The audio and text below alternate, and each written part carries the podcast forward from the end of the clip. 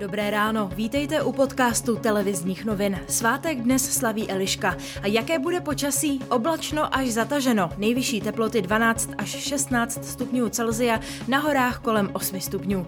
A teď ke zprávám. Dnešním dnem začal platit nouzový stav, který bude spojený s řadou nových opatření. Prozatím na dva týdny. Za neděli přibylo 1841 nově nakažených. Dlouhodobou strategii boje s koronavirem chce nový ministr zdravotnictví Roman Primula představit v pátek. Nevyloučil ani uzavření druhých stupňů základních škol.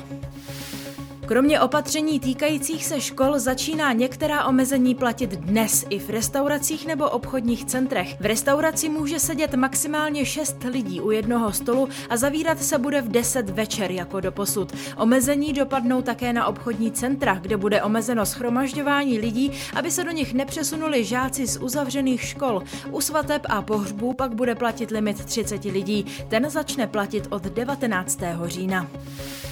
Začala vyjednávání o krajských koalicích. V řadě krajů může hnutí ANO i přes vítězství skončit v opozici. Politologové hovoří i o prohře levicových stran. Naopak středopravé a pravicové opoziční strany už nyní plánují užší spolupráci pro parlamentní volby v příštím roce.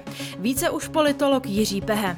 Volby formálně dopadly jako vítězství hnutí ANO, ale pouze formálně, protože podíváme-li si pod povrch, tak eh, ten trend pro ANO vlastně není uh, příznivý, i když ANO vyhrálo o procento více než ve volbách minulých.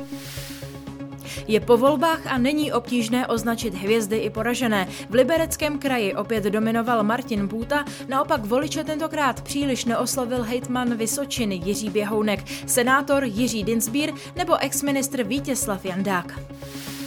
Americkému prezidentovi Donaldu Trumpovi se údajně daří lépe a dnes by měl být propuštěn z vojenské nemocnice do domácí léčby. Včera to oznámil jeho osobní lékař. V nemocnici prezidenta léčili steroidy i dodatečným kyslíkem.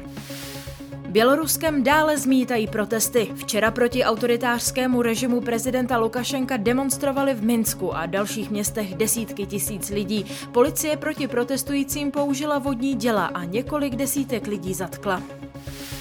Šampion posledního Grand Slamu Rakušan Dominic Thiem si pobyt na French Open protáhne i do druhého týdne. 20-letý francouz Gaston mu ale v osmifinále řádně zatopil a světovou trojku udržel na kurtu až do pátého setu. Ten Thiem vyhrál v pátém setu 6-4 a ve čtvrtfinále si zahraje s Argentincem Schwarzmanem. Další podrobnosti k reportážím a aktuální zprávy najdete na webu TNCZ.